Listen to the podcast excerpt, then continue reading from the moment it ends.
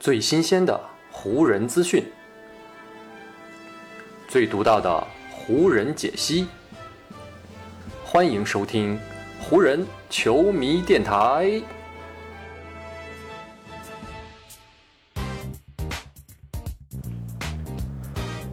北京时间九月十日，欢迎各位收听全新一期的湖人总湖人球迷电台。我是各位的湖人球迷朋友戴高乐，感谢各位如约打开这一期的电台节目。就在咱们节目录制的当天，湖人呢也是通过自己的官方社交媒体发布了一张德安德烈乔丹身穿湖人球衣的照片。同时呢，湖人也是正式宣布啊，这位三十三岁的中锋将会加入到湖人的阵容当中。新赛季呢，小乔丹将会跟球队其他的队友们一起，朝着自己心目中那个终极目标发起冲击。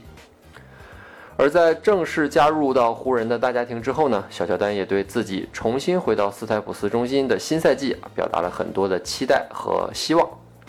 他在采访当中是这么说的：“首先呢，我想说的是，我真的非常激动，我要感谢每一个给我机会的人。我觉得自己不管加盟到哪支球队，在队中所扮演的角色其实都是类似的，那就是努力做好防守，争取改变对方的出手，让他们在篮筐附近有所忌惮。”然后呢，我要抢篮板，给队友们尽可能多的创造出更多的空位投篮机会。同时呢，我也要在场上的攻防两端都拼尽全力。然后呢，在更衣室当中成为一个大家都喜欢的队友。从小乔丹上面的这一段采访和自述当中啊，咱们就能听出他对于自己呢在球场上的定位其实还是非常准确的。而且呢，小乔丹本人也非常清楚湖人这次邀请他加盟到底是为了什么。回想一下去年的休赛期，湖人在夺得总冠军之后是没有留下内线的麦基和霍华德，而是呢将内线的两位大将换成了小加索尔和哈雷尔。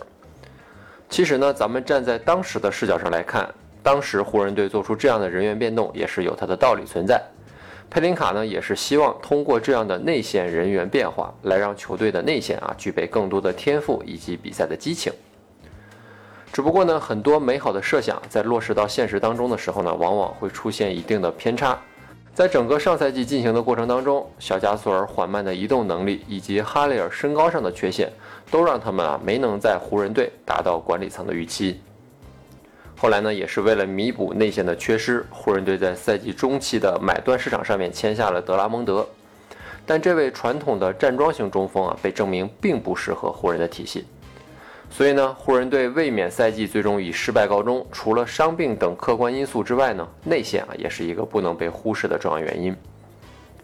所以呢，到了今年夏天，佩林卡吸取了上赛季的种种经验和教训，针对内线五号位的位置进行了一次纠错。自由球员市场开始之后，佩林卡就立马签回了夺冠赛季的功臣之一德怀特·霍华德。本来呢，湖人队也考虑过麦基，但是呢，因为麦基在今年夏天是跟太阳队完成了续约，所以呢，湖人也一直在耐心的等待和寻找，最终呢是等来了小乔丹被买断。其实呢，从某些方面来看，小乔丹在场上的特点和能力跟麦基呢也是有些相似的。再加上如今已经重回湖人的霍华德，湖人队在今年五号位上面的阵容配置，无疑呢又回到了夺冠那个赛季的风格。从目前的消息来看，小加索尔呢还没有做出自己最终的决定，所以呢，西班牙中锋目前还依旧是湖人阵容当中的一员。只不过从前一个赛季双方的磨合情况来看，小加索尔和湖人似乎并未适应彼此。而且如今随着小乔丹的正式签约，以及浓眉新赛季要更多的打五号位这样一个心理预期，湖人阵容当中留给小加索尔的空间呢，着实是已经不多了。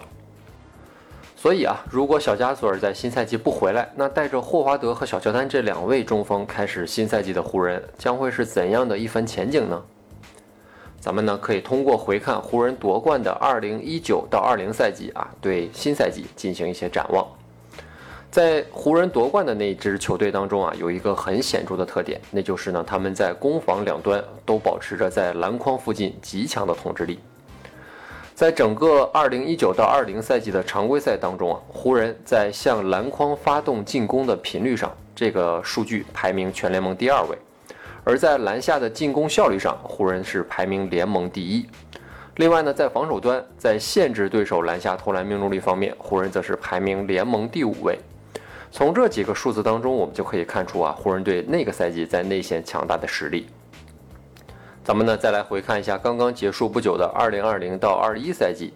湖人队向篮筐发动进攻的频率啊，从之前的联盟第二下降到了第六，而篮下进攻的效率呢，则从前面的联盟第一下降到了联盟第七。至于限制对手篮下进攻命中率的排名啊，湖人更是一路下滑，下降到上赛季只有排名第十六位。造成这种现象的原因呢，一方面是安东尼戴维斯曾经长时间受伤。还有一个不能忽视的重要原因，那就是小加索尔和哈雷尔这两位内线新援，并没有起到霍华德和麦基在夺冠赛季所起到的作用。也正是意识到这样的问题啊，湖人队才会做出今年夏天这样的调整。湖人队明白自己需要打造一支比对手身高更高、速度更快，同时呢身体也更加强壮的阵容，所以呢这才有了霍华德的归来以及小乔丹的加盟。虽然如今的小乔丹在篮下的防守速度啊，已经没有年轻时候那样的迅猛了，但是呢，以他的身高和臂展，还是可以让湖人去打自己夺冠赛季所非常习惯的比赛方式。凡是看过湖人在2019到20赛季比赛的球迷，肯定都会了解霍华德和小乔丹啊在新赛季要承担的工作。绝大多数时候呢，这两位中锋要承担起篮下大部分的脏活和累活，比如呢，他们需要在攻防两端去争抢篮板球。然后呢，将外线队友抛来的传球扣进篮筐里。另外呢，他们还有很重要的一个工作，那就是要适应长时间坐在板凳上，看着场上一大四小的阵容去打决胜阶段的比赛。这就是湖人在夺冠赛季的模式，也是湖人希望能够在新赛季复现的一个模式。对此呢，小乔丹其实已经有了一定的心理准备。在加盟湖人之后的首次采访当中呢，小乔丹也是聊到了自己在新赛季当中可能会面临的种种局面。他说：“我觉得当场上有一个扣将的时候，多少也是可以拉开一些场上空间的。而且呢，我们队里目前还有这么多会传球而且能投篮的球员，这就更能够拉开场上的空间了。另外呢，我自己也非常明白，有些时候呢，我们需要打大个阵容，有些时候呢，则需要打小个阵容，这些都需要看场上的形势来最终决定。”不过啊，我觉得我们队中有很多不同类型的球员，这也让我们可以适应场上的不同局面。所以，我觉得咱们大可不必太纠结小乔丹的到来是否会挤走小加索尔，因为对湖人来说，这两位中锋以及之前签约的霍华德，其实呢都无法在今年的阵容当中发挥出决定比赛走势的作用。因为呢，真正可以做到这一点的，在湖人阵中有且只有一个人，那就是安东尼·戴维斯。新赛季，安东尼·戴维斯能否更多、更高效地出现在五号位这个位置上，才是决定湖人成败的关键。想要了解安东尼·戴维斯在五号位上这个作用以及前景的球迷啊，可以去听我们前一期节目，我重点聊了安东尼·戴维斯在五号位上面的种种情况。不过呢，这也并不意味着小乔丹和霍华德这一次加盟没有意义。毕竟呢，安东尼·戴维斯是不可能四十八分钟都待在五号位上的，他需要。换到场下去休息也需要时不时的呢在四号位上来喘口气。而在这些时间段到来的时候啊，小乔丹和霍华德可以让湖人队以二零一九到二零赛季的模式在场上继续运转。这样的模式呢，是湖人非常熟悉的一套模式，也是呢一套被证明过成功的模式。